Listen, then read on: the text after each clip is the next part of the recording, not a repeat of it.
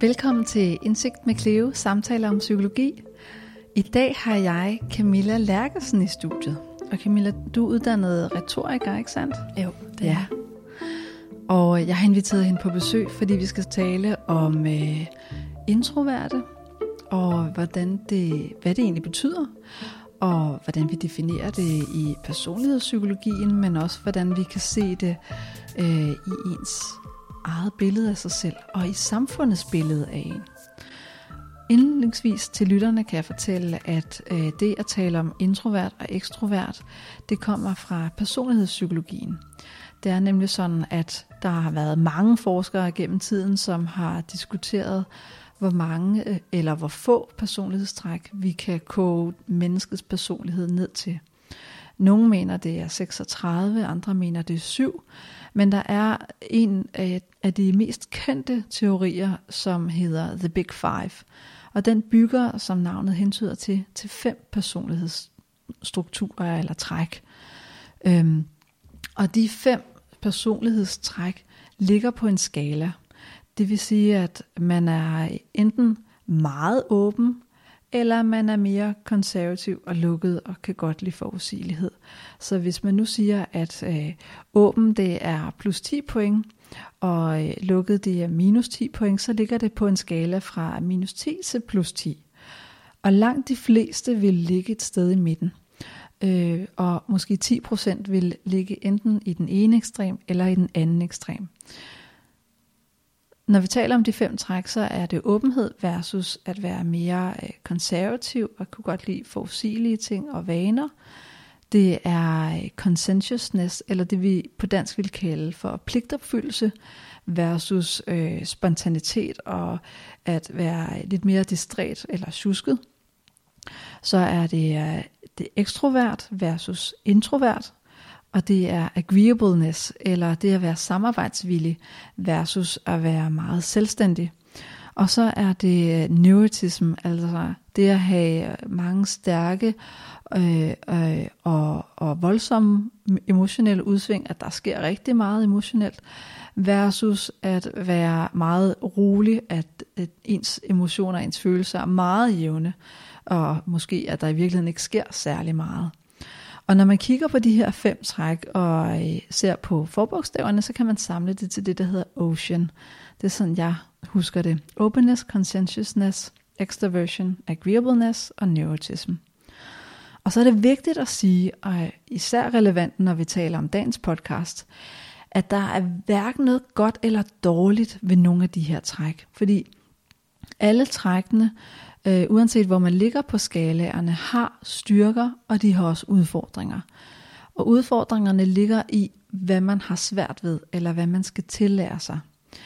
Øhm, for eksempel agreeableness. Det kan godt lyde som om, at det er super godt udelukkende at være samarbejdsvillig og være lyttende. Men det har altså også en bagside af, at man kan have tendens til at blive fornemt overtalt, eller få overtrådt sine egne grænser. Og det samme på den anden ende af skalaen. Hvis man er for dominant, så kan man godt være for meget i andres øjne. Men man kan også være dominerende eller tyranniserende, hvis man er, har score højt på, på dominans, øh, og man samtidig er chef, eksempelvis. Øh, neurotism kan også godt lyde som noget negativt, fordi det ligger jo oppe i ordet neurotisk. Men det betyder ikke noget i forhold til klinisk psykologi. Øh, neurotisme betyder sådan set bare, at man har emotionelle udsving. Øh, så det er jo også godt på den måde, at man kan mærke sine følelser meget tydeligt. Man er god til at sætte grænser og udtrykke følelser. Og omvendt så er det jo heller ikke altid godt at have fødderne godt placeret på jorden, hvis man samtidig har en, en partner, der ikke kan mærke en, som, som ikke synes, at man går op i ting, hvis man, øh, hvis man er sådan lidt ligeglad, eller ikke har stilling til noget, og, og bare gerne vil lade den anden vælge, eksempelvis, fordi det er vigtigt for den anden, men, men man, man kan ikke rigtig mærke, om det er godt eller skidt selv. Så på den måde er der fem super grundlæggende personlighedstræk, hvor vi alle sammen ligger på en skala, og det siger jo også noget om, hvor, hvor varierende personlighedstræk er, og hvor forskellige vi er som mennesker, alt efter hvor vi ligger på hver enkelt kontinuum, og hvordan hver enkelt af de her fem kontinuumer er sammensat i forhold til hinanden. Men i dagens afsnit skal vi dykke ned i et af de her fem kontinuumer, nemlig extroversion versus introversion, eller ekstroverte versus de introverte. Og hvis jeg skal dele en lille historie om mig selv, nu er det jo sådan, at jeg er øh, en udadvendt introvert, identificerer jeg mig som. Fordi på den ene side, så har jeg det aller, allerbedst i små forsamlinger, og øh, jeg skal heller ikke have for mange sociale aftaler i bogen, for så bliver jeg træt bagefter. Men et øh, rigtig godt eksempel på min introverte side, når den kommer frem, det er blandt andet, når jeg er til undervisning. Det er sådan, at jeg går til persisk i min fritid. Jeg kan godt lide at lære sprog, og min mand er oprindeligt fra Iran. Og øh, når vi åbner undervisningstimen op, så skal vi altid starte med at smalltalke på persisk. Og vi bliver valgt ud. Og der er ikke noget med forberedelsestid. Vi får ikke at vide, hvilke sætninger vi skal danne. Vi skal bare åbne op og sige, hej, jeg hedder Cleo, jeg har lavet det her siden sidst, jeg bor der der, jeg er gift med en mand, jeg har så og så mange børn. Øhm, bare lige for at komme i gang. Det kan hun godt lide at lave. Og jeg hader det. Mit hjerte banker helt op i halsen, og puh, nu skal jeg lige freestyle øh, noget på et nyt sprog, som jeg kun har pillet ved i et par måneder, og, øh, og jeg skal gøre det foran andre og uden forberedelse der kan jeg mærke, at min introverte side kommer frem i mig. Men Camilla, hvis du skulle øh, prøve at fortælle lidt med, med dine egne ord, hvordan du forstår øh, definitionen eller sådan udtrykket introvert i forhold til ekstrovert, og også gerne i forhold til indadvendt, udadvendt, hvordan vil du beskrive de begreber? Jamen der, for nu at starte med introvert, mm. som jeg fandt ud af, ret tidligt i forhold til andre mennesker, men for mig føles det enormt sent. Fordi det kunne jeg godt have brugt det begreb tidligere. Mm. Så definerer jeg det jo øh, rigtig meget ved det her med, hvor vi lader op henne, hvor vi får vores energi henne, men også hvor vi føler os i flow, altså under hvilke omstændigheder, i hvilke omgivelser, hvor vi har den her følelse af flow. Yeah. Og det hænger jo rigtig meget sammen med det her niveau af stimuli, Mm. Så man har lavet en masse undersøgelser på, hvordan, altså, hvordan bliver vi påvirket af ydre indtryk. Og hvor øh, måske ekstroverte har brug for, at der sker mere. Ikke? Der er flere mennesker, der er flere øh, input i samtalen. Vi skal helst sidde ved sådan et stort rundbord, og alle byder ind. Så, så er de i flow. Mm. Jeg er i flow, når vi sidder sammen to mennesker, og kan gå i dybden med et eller andet. Eller når jeg i virkeligheden er alene. Ja. Og det kan godt, øh, da jeg var yngre, føles det meget skamfuldt, det der med faktisk at trives bedst, og have det vildeste flow, mm. alene. Og lege med sig selv. Jamen præcis, ja. altså hele den her fantasiverden. Ja. Og, og den der, det der sus, folk de får til en rockkoncert, ikke? Ja. lige når det går i gang, det der sus, der går igennem publikum. Mm. Jeg mærker præcis samme sus, når jeg kommer hjem fredag eftermiddag, og ved, at jeg skal ikke noget ja. hele weekenden. Det er det bedste. Jeg ved bare, at nu skal jeg bare være kreativ, og jeg skal læse, og jeg skal mm. sidde og lave grafikker og layout og alt muligt fedt i min virksomhed. Mm. Helt alene og bare udvikle. Det giver så god mening. Hvis man kigger i tekstbøgerne inden for personlighedspsykologi, så handler det netop ikke om, at man er, om man er enten øh, generet og indadvendt, eller man er super udadvendt det, der beskrives der, det er, om man bliver ladt op, og man får energi af at være sammen med mange mennesker og meget stimuli, eller man får energi af at være sammen med få mennesker. Eller rettere, hvis man er sammen med mennesker, bliver man så mest drænet, eller får man energi af at være sammen med dem. Øh, så det vil sige, hvis man er meget introvert, det er jo på en skala. Hvis man er meget introvert, så har man brug for at lade op bagefter og passe på sig selv og have mig tid. Og man er meget ekstrovert, så bliver man høj af at være sammen med andre. Så, så hvis man er for meget alene, så kan man også blive frustreret eller, eller få sådan nogle depressive tanker. Man har brug for stimulien. Mm, det giver god mening.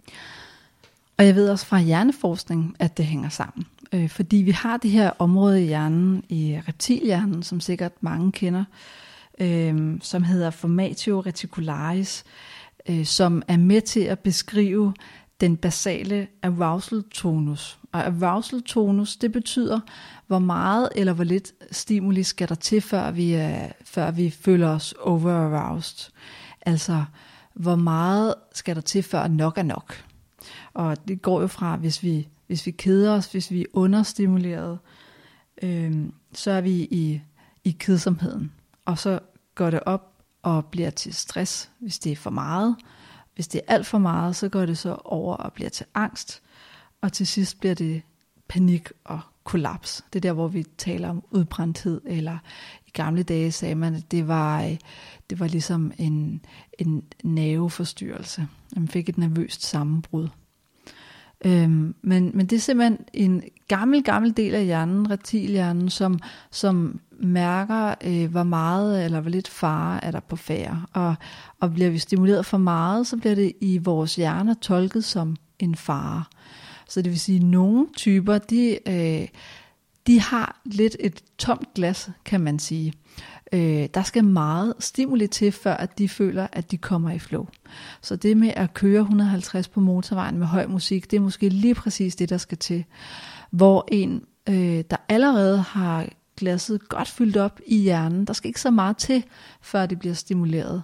Jamen, de er allermest trygge kørselsmæssigt, hvis det foregår efter færdselsreglerne, og der ikke er for meget trafik. Det er bare sådan for at sammenligne med den metafor, ikke? Så neurologisk giver det jo god mening, at der måske er en sammenhæng der også mellem introverte og ekstroverte. Fordi jo mere der sker til en fest, og jo mere i centrum man kan komme, jo bedre har den ekstroverte det. Og som du siger, så har du det faktisk allerbedst, når du må, når du må lave det, du har lyst til med dig selv i det der selskab. Mm. Det er også der, du lader ophøre. Ja, fuldstændig. Ja. Hvordan fik du ideen til at lave en podcast? Jeg ved jo, du har lavet podcasten Bevidst Introvert. Jamen, det var faktisk, fordi jeg savnede nogle forskellige perspektiver på det at være introvert. Ja. Fordi øh, jeg mødte alle fordommene, da jeg begyndte at tale om det her. Mm. Og der var rigtig mange, der havde holdninger til, hvordan introverte burde være. Okay. Øhm, der var også mange, der, der kommer og spørger om, øh, det er lidt sjovt, der siger, jeg har misforstået. No. Fordi hvis jeg tror, jeg er introvert, så kan jeg ikke helt have forstået, hvad det vil sige. Fordi jeg er jo foredragsholder, og jeg underviser jo. Nå, så du kan ikke finde ud af det, åbenbart. Så, så jeg har jo misforstået, for introverte kan ikke lide at være på. Åh, oh, det er meget firkantet. Det er nemlig meget firkantet. Ja. Og så begyndte jeg at finde forskellige introverte mennesker, mm. som var dygtige til at være på. Yes. Og jeg har haft uh, Manu Seren i studiet, og jeg har haft mm. uh, fremtidsforsker Anne Skar Nielsen i studiet. Nogle af de der, hvor man ikke lige vil tænke, du er da helt vildt introvert. Mm. Og så fået deres perspektiver på, hvordan det faktisk foregår inde i dem, selvom de er på og shiner. Ej, hvor godt. Fordi det er, jo, det er jo netop det, at det måske er mere naturligt, eller kommer nemt til dem, der er meget ekstroverte, at de, får, de bliver høje af det, ikke? Og, og de bliver energiske, efter de har været på i mange timer. Men det betyder jo ikke, at introverte ikke kan finde ud af det. Det betyder måske, at det er noget, nogen skal tillære sig, hvis ikke det kommer naturligt, og man, man skal lade op bagefter, men det bør jo ikke være en begrænsning. Det er jo noget, man skal tillære sig i forhold til, hvad der kommer ind naturligt. Jamen, det er jo det. Ja. Altså, jeg drømte om at være journalist, og så tænker jeg, ej, det er nok ikke noget for sådan en stilfærdig type som mig, der ikke kan lide at tale telefon. Mm. Hm. Og så gik jeg en anden vej. Og det er bare så synd, for jeg hører den ja. så tit. Det er nok ikke noget for mig, fordi det kan jeg slet ikke. Ja, så manglende selvtillid, eller mm. tillid til, at man faktisk godt kan. Ja, fordi mm. man har set den boks og prøver ja. at passe ind i den. Ja. Camilla, hvorfor er det så relevant, at vi tager det op i dag? Jeg har jo valgt det ud, fordi jeg synes, det er hyperrelevant, og jeg synes, at al personlighedspsykologi er spændende. Men hvorfor mener du, at det er relevant, at vi begynder at tale mere om personlighedstræk, og især øh, styrken blandt introverte? Jamen, jeg mener, det er relevant, fordi det er så enormt overset. Det er så overset at se alle de her fordele, der er i at være introvert. Og vi er rigtig gode til at se alle ulemperne. Mm. Og jeg kan bare, altså jeg kan jo se min egen historie, hvor afgørende det var for mig at finde ud af det. Ja. Og øhm, altså jeg voksede jo op som den der stille pige, ja. der altid fik at vide, du skal sige noget mere i timerne. du skal række hånden mere op, og du skal tale højere, og du skal smile mere. Og det var jo i den bedste mening, at alle lærere og pædagoger sagde det til mig. Men det fik, jeg fik det også til at betyde, at jeg er ikke nok. Jeg er simpelthen, altså jeg kan huske, da jeg var teenager, så fandt jeg på det her udtryk, socialt handicappet. Ah, så du talte dig faktisk ned? Ja, jeg tænkte, det må jeg være. Ja. For jeg var startet på gymnasiet, og jeg havde slet ikke lyst til at gå til fest med de andre. Mm. Og det var det eneste, folk gjorde. Jeg ville bare gerne tale om biologirapporten. Mm. Det, var, det var jeg den eneste, der havde lyst til. Og, og det der med, at min præference, det var at gå hjem fredag aften og øh, se en romantisk komedie og spise haribo slik. Ja. Det var toppen. Ja. Og det, jeg tænkte, der må være noget galt med mig, at jeg ikke har lyst til at være en del af flokken. Så jeg hører også, at du fik faktisk nedbrudt dit selvtillid. Altså, måske ikke din selvværd. Jeg håber ikke, det gik så dybt, men, men din selvtillid i forhold til dit sociale liv, og hvem er jeg, og passer jeg ind? Det var, altså det var virkelig afgørende faktisk. Jeg startede i 1. G, og jeg var den stille pige i folkeskolen, og alle sagde til mig, bare rolig, når du kommer på gymnasiet, så møder du øh, ligesindede, og de er også ambitiøse, og de er faglige, og du kommer til at passe lige ind. Og det gik stik modsat. Ja. Jeg gik fra at have få venner til at have ingen venner. Wow. Fordi du var på et gymnasie, hvor det handlede rigtig meget om fest og druk. Præcis. Ja. Og jeg øh, sad meget for mig selv, mm. Og på et tidspunkt så blev jeg enormt selvbevidst, fordi det var jo pinligt i den her alder at sidde for sig selv. Ikke? Det har jeg jo set på amerikanske film. Yeah. Hende der, der spiser frokost alene, det, hende har man slet ikke lyst til at være sammen med. Så begyndte jeg at spise frokost på toilettet, eller gå ture, fordi så var der i hvert fald wow. ikke nogen, der kunne se, at jeg var alene. Ej. Og mine karakterer, de styrtdykkede, fordi jeg sad i matematik og forstod ingenting. Mm. Og alle havde studiegrupper og sad sammen to og to. Og jeg havde ingen at sidde sammen med, for jeg kendte ikke nogen. Jeg kunne ikke, det der small talk kunne jeg ikke rigtig få op at køre, og når du er et par måneder inde i forløbet, så begynder det at være rigtig pinligt at gå hen og small talk og sige, Nå, hvad lavede du så før? Øh, hvad? Ja, så er løbet ligesom kørt. Så er det kørt. Ja. Og jeg troede, det var mig, der var noget galt med. Mm. Indtil jeg mødte det her begreb og bare kunne genkende alt i det. Ja. Og fandt ud af, wow, ikke bare er det en personlighedsstruktur, jeg er heller ikke den eneste, der har den. Nej, det er jo en, vi alle sammen bærer på forskellige tidspunkter i livet, i forskellige grader. Og, Præcis. Og du ligger bare i den høje ende på det spektre. Jeg ligger virkelig makset helt ud. Mm. Og da jeg forstod det, så kunne jeg meget bedre se, okay, jamen, så er det sådan, jeg er, og så begynder jeg at prøve at indrette mig lidt efter det. Ja. Og holde op med at prøve at skjule. Jeg prøvede at lade, som om jeg var som de andre. Mm. Og jeg kunne ikke pull it off. Nej. Det kan man ikke det bliver for udmattende og for svært. Og andre, jeg tror også godt, andre kan mærke det, hvis man overanstrenger sig, når man gør noget, der er ekstra svært. Det tror jeg også, de kunne. Mm. Så derfor var det helt afgørende for mig at lære, hvad det betød, så jeg netop kunne adskille mig ja. fra den der personlighedsstruktur. Og det gav netop selvtillid tilbage. Ja. Og jo mere jeg gjorde det, jo mere selvtillid fik jeg, og jo mere selvtillid jeg fik, jo mere begyndte folk at sige, jeg tror ikke rigtigt, du kan være introvert. Ah, du er alt for ekstrovert. Ja, du er alt for glad. Ja. Du er alt for udadvendt. Nemlig. Ja. Det er en klassisk misforståelse. Ja. ja. Så jeg hører, at det øjeblik, hvor at du følte dig hjemme, og hvor at øh, den der indre selvkritiske stemme, og, og det ydre syn på det at være alene, den indre selvkritiske stemme holdt op med at snakke så meget, og og du fandt mere selvomsorg gennem at give dig plads til at være anderledes i samfundet end andre, så fik du det bedre. Ja, mm. og blev faktisk det, jeg længtes efter. Jeg ja. blev mere udadvendt. Og det er jo klart, fordi dine følelser og dit perspektiv blev valideret. Ja. At du fik lov til at være den, du er. Ja. Mm. Og jeg hører også, at der er noget med retorikken her. Mm. Jeg hører, at lige så snart du skal stå på en scene foran mange mennesker, at så bliver du af andre anskuet som mindre introvert.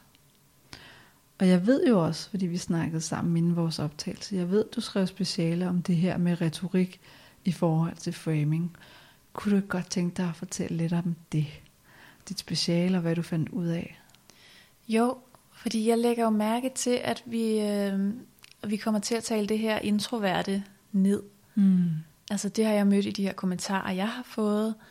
Men jeg kan jo i virkeligheden også se det, altså bare i den kronik, jeg skrev da jeg begyndte hele det her, der skrev jeg en kronik, der hed øh, lidt ironisk, undskyld, jeg er introvert. Ja. Og det er bare rigtig meget den retorik, vi bruger. Ah. Undskyld, jeg er introvert. Mm. Og den kan jo forstås på mange måder, men, men faktum er, at vi bruger også tit det der humor mm. til at, at i talsætte det, når vi sådan, måske i virkeligheden er lidt flove. Ja. Altså, vi prøver at tage det her introverte hjem og sige, ah, men jeg er også sådan lidt, øh, ah, jeg er også en lidt kedelig type, jeg er også en lidt stille pige. Og så, så parkerer vi det sammen med humor, og så, øh, så glider det lidt nemmere ind, så har vi sagt det, så er vi begyndt at tale om det. Men vi bruger det stadig med ironi, mm. og det gør vi ikke på samme måde med ekstroverte. Nej, der er det noget, man er stolt af, eller øh, det, det har en høj social kapital i forhold til. Ja, det har det nemlig. Mm. Det bliver nemlig meget den her undskyldning, og det kan også hurtigt komme til at lyde som om introverte skal have en form for særbehandling. Ja. Og jeg vil så gerne sætte fokus på, at introverte har alle mulige kvaliteter, som vi overser til daglig. Men at jeg tager det op som et tema og et problem, og så problematiserer jeg det jo samtidig. Mm-hmm. Mega svært dilemma. Ja. Apropos feminisme, ikke? Jo. Øhm, skal vi alle sammen have, have lige adgang til det samme? Eller skal vi have det, vi har behov for? Eller skal vi tage ansvar og tage stilling selv? Ikke? Den tredje bølge feminisme, der siger, at du skal selv sætte dine grænser, og du skal vælge de partner, du vil være sammen med. Og igen, der har vi noget, noget ligestillingssnak her, blandt ja. introverte. Ikke? Skal I have særbehandling? Skal man tage hensyn? Skal, skal man give introverte pauser? Nej, det bliver for kunstigt. Det, det bliver for, for tydeligt på en eller anden måde. Man er jo ikke sin personlighedstræk. Præcis. På den anden side skal der også være noget for, fælles forståelse, og, og man skal også bare have lov til at være sig selv og udtrykke sine behov og sine grænser. Ja, så, så egentlig så ved at tale om det, har jeg jo lyst til, at vi skal holde op med at tale om det. Ja. For det burde ikke være noget, der Nej. var nødvendigt at tale om. Men det er det bare stadig, fordi jeg kan stadig se, at øh, hele mit community er introverte. Så skriver jo til mig og siger sådan, hvordan skal jeg gå til den her samtale? Og min chef siger, at jeg skal tage på øh, præsentationskursus, fordi jeg ikke er sprudlende nok. Wow. Eller øh, jeg fik afslag på det her job, fordi jeg ikke var ekstrovert nok. Hmm. Så der er det her, der er sådan en bias, hvor vi skal være så ekstroverte som muligt. Ja. Fordi så er vi nok rimelig sikre på, at folk de kan håndtere sig selv i en jobsituation.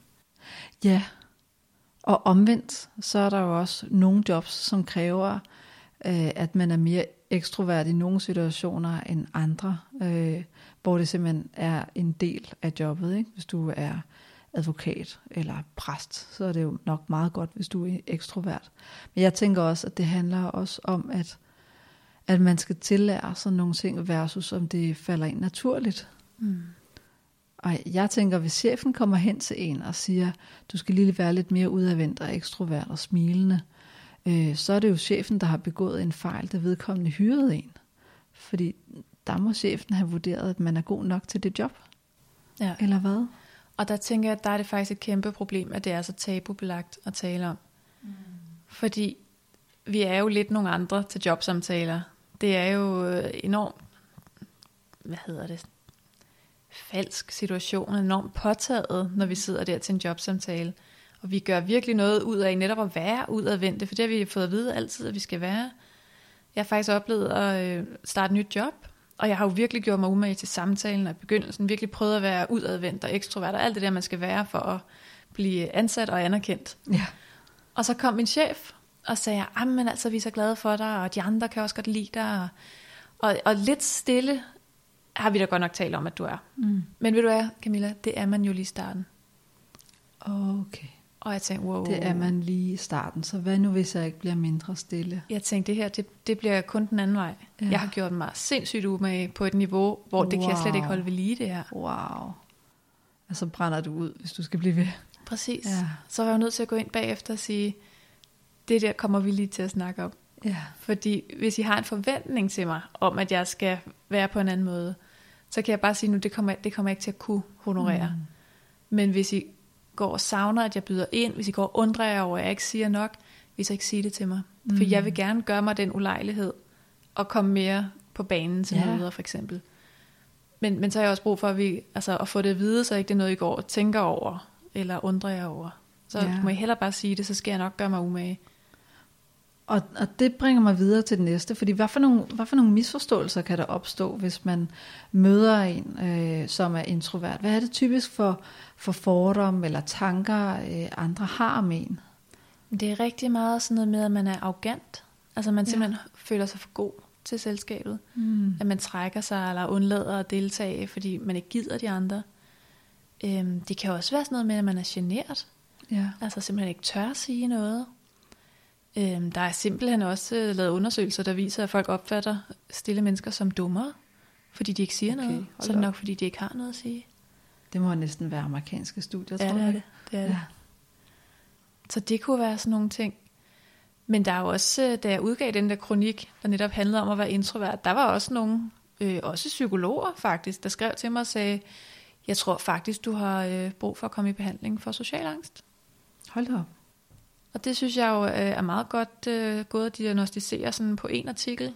Ja, uden at have spurgt, spurgt ind til dine tanker, om du er meget nervøs før sociale arrangementer, og om du er meget selvkritisk øh, med dig selv i sociale arrangementer, og undgår decideret på grund af angst i din krop. Det ved de jo ikke noget om. Det ved de nemlig ikke noget om. Mm. Så vi er meget hurtige til at dømme det forkert, det der introverte, og sætte det i behandling. Wow, Og det synes jeg bare er en skam. det er det.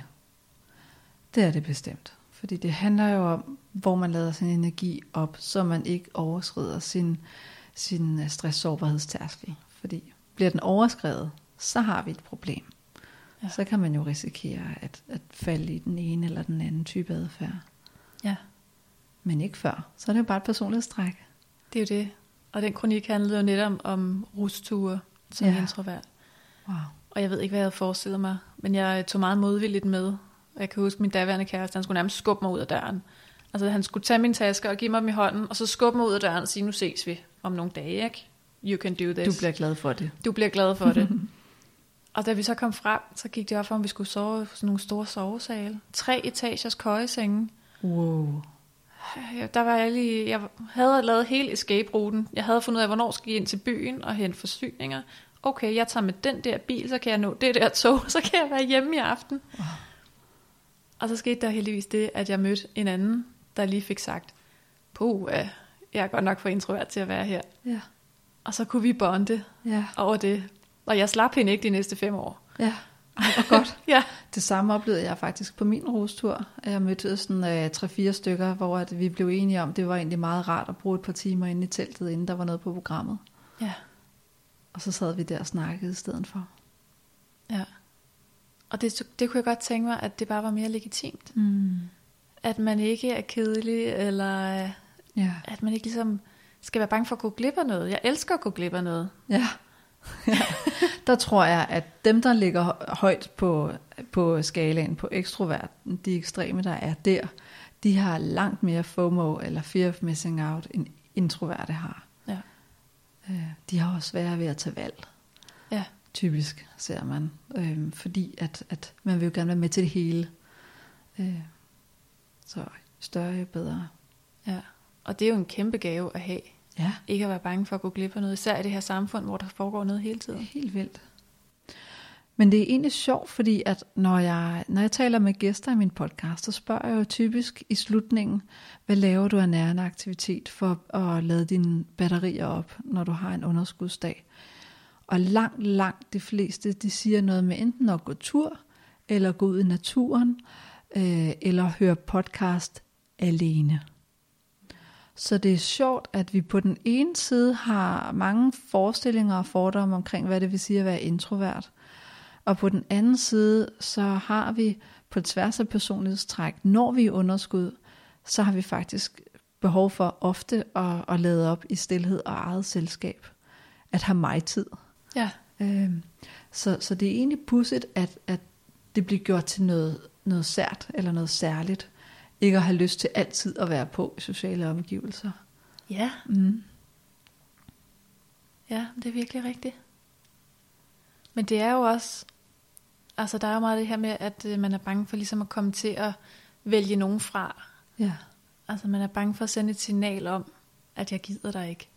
Det kan være virkelig svært, og øh, også hvis man er udfordret, Mm. Jeg har været i en periode enormt stresset, og hele min omgangskreds ville jo gerne hjælpe mig, og alle sagde, hvad kan jeg gøre for dig? Ja. Og egentlig havde jeg jo lyst til at sige, det allerbedste, du kan gøre for mig, det er at lade mig være i fred. Ja. Gå din vej. Ja. Fordi jeg kan ikke også forholde mig til, at jeg nu skal prøve at forklare dig, hvordan jeg har det, Præcis. og finde på et eller andet, du kan gøre for mig. For jeg har faktisk bare brug for, at I går jeres vej. Og det er jo sjovt, fordi at folk, der går ned med stress og bliver sygemeldt fra deres job, noget af det første, jeg spørger dem om, det er, nu har du vel ikke en chef, der kontakter dig en gang om ugen og spørger, hvordan du har det vel. Og så skal jeg ligesom fortælle klienten, at det faktisk ikke er helt okay, øh, og i nogle tilfælde er det heller ikke helt lovligt at hele tiden få en status tilbage. Der skal man give vedkommende ro, når de er sygemeldt. Ja. Og det er fordi, vi har behov for det, når vi går ned med stress. Ja. Vi har brug for det her deprivationskammer i et øjeblik, i hvert fald nogen tid. Og jeg tror, at øh, dem, der er introverte, de har brug for det i længere tid. Ja. Nu vi taler om, hvad man har brug for, når tingene er svært. Hvad ser du, når det handler om corona og isolation? Hvordan har det været for dig, at samfundet er blevet lukket ned? Jamen, jeg synes jo, det har været, det har været mega spændende at opleve, fordi jeg tror helt klart, at der er mange introverte, der har haft en fordel her. Mm. Jeg synes jo, øh, det her med, at man altid skal være robust og, og kunne klare alt muligt og have brede skuldre, det plejer at blive set som sådan en meget ekstrovert ting. De ja. kan klare det hele, ikke? de er fleksible og kan have alle mulige bolde i luften og robuste. Og lige pludselig så var det faktisk de introverte, der var de robuste. Ja. Fordi vi havde en helt anden ro. Altså vi havde ikke den der fear of missing out. Nej. Altså der var, øh, lige da det hele blev lukket, der var det en kæmpe lettelse. Ja. Altså det var i virkeligheden, for, for mig som introvert, var det som at vinde i lotto. Ja. Alt i min kalender blev slettet. Helt legitimt. Ja. Jeg skulle ikke engang undskylde eller finde på, at jeg havde migræne, eller altså sidde og dårligt samvittighed over, at jeg har overbooket mig. Det blev bare slettet Mm. og udsat. Ja, så på- du fik magten tilbage, kan man sige. Ja, Mm. og den der tid, altså det fungerede enormt godt for mig, øh, langt hen ad vejen. Men jeg har men jeg begyndte også at opdage, okay, her har jeg faktisk en grænse. Nu, øh, jeg bor alene. Jeg har en kæreste, men jeg bor alene. Og det synes jeg var mega hårdt. Ja. Jeg kunne godt have tænkt mig, at der var en, når det var svært. Jeg er selvstændig, jeg holder foredrag. Alting mm. blev lukket, så det vil sige, at min forretning røg også. Og det var, det var svært faktisk at håndtere helt alene. Og det var øh, i virkeligheden også sådan lidt identitetskrise for mig, fordi jeg er vant til at håndtere ting alene. Mm. Jeg, jeg bilder mig jo ind, at jeg håndterer ting bedst alene. Ja. Og så er vi tilbage med det der selvbillede. Og så er der alligevel et, øh, et Ja. nyt perspektiv, ikke? Der er også for meget af det gode. Ja, det Ja. er der faktisk. Jeg er faktisk ikke helt så selvstændig, som jeg troede. Nej. Og det er sjovt, fordi jeg ser det jo meget blandt mine klienter, ikke? og jeg ser den, den største øh, faktor, når det gælder isolation og corona, det er, om man har kæreste og familie før corona, eller om man bor alene. Øhm, og jeg ser især, at de ekstroverte har rigtig meget uro, og har rigtig meget, øh, mange udfordringer ved at skulle strukturere en ny hverdag, hvor de skal finde på ting, de kan gøre med sig selv fordi de er slet ikke trænet i. De er vant til, at aktiviteter det er bygget op omkring at mødes med nogen. Man tager ikke biografen alene, for eksempel. Nu kan vi jo godt nok ikke tage i biografen, ikke? Men, men, men det her med at sætte sig ned og beslutte, at nu lærer jeg at strikke alene, det er, det er meget uvandt for den ekstroverte. Ja. Men jeg ser gennemgående, at, at afhængig af, at man bor alene eller sammen med andre, så påvirker det en rigtig meget. Ja, det kunne mm. jeg godt forestille mig. Jeg er jo simpelthen flyttet under corona. Jeg er flyttet ud i samme bygning, som min kæreste bor i. Nå, okay. Så, Fordi I boede for langt fra hinanden, ja. Eller fordi at muligheden opstod. Okay. og så opstod muligheden også. Ja. Men jeg kunne bare godt mærke, det, det er for langt væk fra, fra kæreste og familie, når Ja. jeg sidder i Hellerup, og de sidder på Amager. Det kan jeg godt forstå. Så først købte jeg en bil, fordi jeg sådan, Wow. det, det kan jeg ikke have det her, det tager for lang tid. Jeg kan ikke have, der går fem kvarter med det offentlige, før Nej. jeg er sammen med dem. Og så, så der bød sig en lejlighed, så, Så jeg den. greb du chancen, fordi du tænkte 45 minutter i bil, det er alligevel også for meget. Ja, Ja, fedt. Hvor er det rørende. Så I bor jo hver for sig og er kærester. ja. Er der, har I fået nogle kommentarer på det? Øhm, nu er det jo ret nyt, kan man sige. Ja. Det er en måned siden, at jeg købte den. Eller at ah. jeg sådan fik nøglerne. Ja. Men ja, selvfølgelig har jeg fået kommentarer på det. Og der er jo rigtig mange, der siger, hvorfor bor I ikke bare sammen så? Mm. Men vi er begge to super introverte. Han har to børn, Okay. og det passer os rigtig godt, at de kan være familie, Ja. når de har brug for at være familie. Og jeg kan trække mig. ja. Altså, Du kan komme på besøg. jeg kan komme på besøg. Mm. Og det, øhm, og det tror jeg i virkeligheden begge vores introverte natur Ja. jeg trives rigtig godt i, at vi sådan har vores eget space og vores egne ting, og et sted, hvor det er vores regler, Mm. og hvor vi kan trække os tilbage. Mm. Det giver rigtig god mening, og, det er jo også noget, som er ved at komme mere mere op i tiden. Mm. Living together apart, som en ny trend, så at sige. Ikke? Fordi der er skabt mere og mere bevidsthed om, at, at når vi bor sammen, og hverdagen banker på, så bliver muligheden for at date hinanden og besøge hinanden mindre. Øh, Så det kan faktisk også forlænge forelskelsesfasen, mener mange. Ja, men det kunne jeg godt forestille mig. Mm. Jeg har også sagt, det er, jo, det er jo så fint, fordi man kan jo hjælpe hinanden. Man kan jo byde ind og sige, hey, jeg skal i Netto, skal du have noget med? Men der kommer aldrig nogen og siger, hvorfor du ikke købt mælk. Ja, lige præcis. Fordi det er super meget dit eget ansvar. Og der er ikke nogen, der brokker sig over, at opvaskeren ikke er tømt, eller at tøjet ikke er vasket. Nej, præcis. Og jeg tror også, man gør sig umage mere, når den anden kommer på besøg. Ja. Ligesom hvis det var en gæst, ikke? Man sørger for, at det er ryddet. Nå, Camilla. Ja. Inden vi går videre til dagens øvelse, nærende aktiviteter og anbefalinger, så kunne jeg godt lige tænke mig at høre, om du har et budskab derude til lytterne. Og det kan både være et budskab til de introverte, men også til de ekstroverte. Hvad er vigtigt for dig, at de tager med efter dagens afsnit? Det er, at kommunikation fremmer forståelsen. Ja. Vi skal ikke være så bange for at tale om de her personlighedstræk. Vi er så bange for at komme til at sætte i bås og identificere os for meget med noget. Men jeg kan bare se, at når vi begynder at tale om, hvorfor det hænger sammen, som det gør, at så, øhm, så bliver vi mere afslappet omkring hinanden. Vi begynder at forstå hinandens reaktionsmønstre, ja. og det gør det bare meget nemmere at være sammen. Og det udvikler vel også empati, i stedet for at få at vide, at du er så rigid, eller du er lidt autistisk, eller du har noget OCD. Altså, jeg, jeg bryder mig heller ikke om, når vi kaster med diagnoser og bruger dem som personlighedstræk. Nej, præcis. Mm. Og man skal selvfølgelig ikke sige, om jeg er introvert, så jeg kan ikke gå til koncert, eller jeg er introvert, så jeg behøver i hvert fald ikke at lave den præsentation. Mm. Nej, nej. Altså selvfølgelig så er der nogle krav fra verden, som vi er nødt til at honorere. Men det giver bare mening at tale om, hvorfor er det, du har modstand på det. Ja, Og er det noget, du har lyst til, eller ikke har lyst til? ja. Altså er det egentlig sådan, er det frygt, eller er det bare en præference? Mm. Ja, fordi hvis det er frygt, så er det jo netop der, vi skal udfordre os selv, så vi Nemlig. ikke lader frygten vinde. Ikke? Men vi skal ikke komme til at, at pådutte folk frygt, hvor der ingen er. Nej, præcis. Ja. Ej, er det en god pointe. Hvad har du med som øh, dagens øvelse? Jamen en god øvelse, det kunne ligge i forlængelse af det her med kommunikation. Ja, Og man behøver ikke at lægge ud med at tage den med nogen, der er svære at tage samtalen med.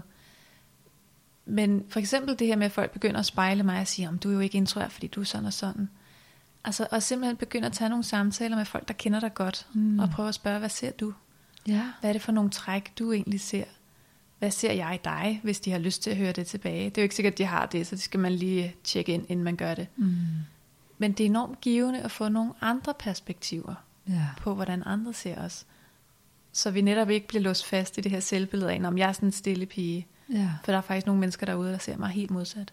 Ja, og så vi ikke handicapper os selv omvendt, at vi ikke gør os værre, end vi egentlig er. Nemlig. Mm. Så det er jo også en måde at udfordre sig selv, uden at skulle ud og gøre noget aktivt, men simpelthen bare få spejlet tilbage, hvad er det egentlig, jeg sender ud, uden at vide det. Ja, det synes jeg er en super god øvelse til sig selv.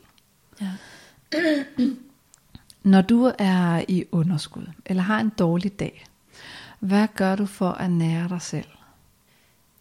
Jamen, så ved jeg jo, at jeg skal trække mig fra stimuli, Ja, og at det er en god ting, at jeg lige går hjem og lukker mig inde, og ikke skal noget. Og så er det faktisk for mig at, øh, at spørge mig selv, hvad er det, jeg har lyst til? mm. Altså, hvis der ingen krav er til mig, heller ikke alle de indre krav med, at jeg burde spise noget sundt nu. Bare simpelthen tune ind på, hvad er det, jeg har lyst til. Og det kan meget tit, det kan- kan meget tit involvere chokolade. Og det må det gerne. Og så øh, og gerne sidde og skrive. Altså sidde og være kreativ på en eller anden måde. Det kan være øh, de tanker, der bare lige er i mit hoved, og jeg får dem ned på papir. Men, øh, men jeg tror, mange introverte har det her med, at vi tænker bedst, mens vi skriver. Det skal simpelthen ud gennem fingrene, Ja. ned på papir. Og så begynder det at, at danne sig for Ja. os.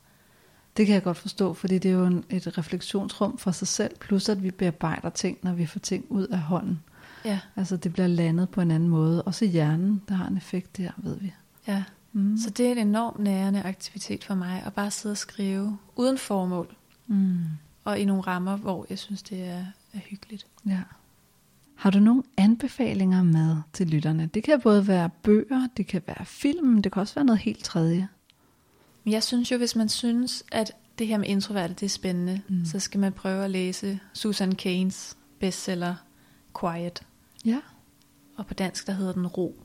Mm. Og, øh, og det var hende, der brød gennem lydmuren med det her i USA i øh, 11 eller 12, lige der omkring. Og hun har også en TED-talk. Hvis man synes, det er lidt et uoverskueligt projekt at gå i gang med en bog, så gå ind og se den der TED-talk Ja. fra Susan Kane.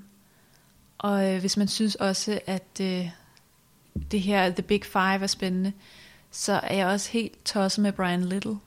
Mm. Også, øh, ja, Som TED Talk. ja, han har også en TED-talk. Han har også nogle bøger. Men hvis man ser de to TED-talks, så kan man vurdere, om man har lyst til at læse bøgerne bagefter. Ja, det er en de god er, idé. De er både underholdende og informative. Ja. Og jeg skriver selvfølgelig deres navne ind i øh, show notes, så det er nemt at finde frem til. Ja. Camilla, hvis man gerne vil lære dig bedre at kende, så ved jeg jo, at du har en podcast, og den hedder, som tidligere nævnt, Bevidst Introvert. Yes. Så hvis man går ind i sin Apple Podcast og søger efter den, så dukker den op, og så kan man også høre meget mere. Ja. Alt hvad jeg laver, det hedder Bevidst Introvert. Ja, Facebook og Instagram og podcast. Det hele, så det er jeg nem at finde. fantastisk, fantastisk. Så jeg vil kun opfordre dig til at, øh, eller opfordre lytterne til at følge. Mm. Så vil jeg bare sige uh, tak for i dag. Tak fordi du kom og fortalte om din passion øh, og din ungdoms store udfordring, som du nu har gjort til en virksomhed. Hvor er det sejt. Tak. Tak fordi jeg måtte være med. Selvfølgelig. Altid.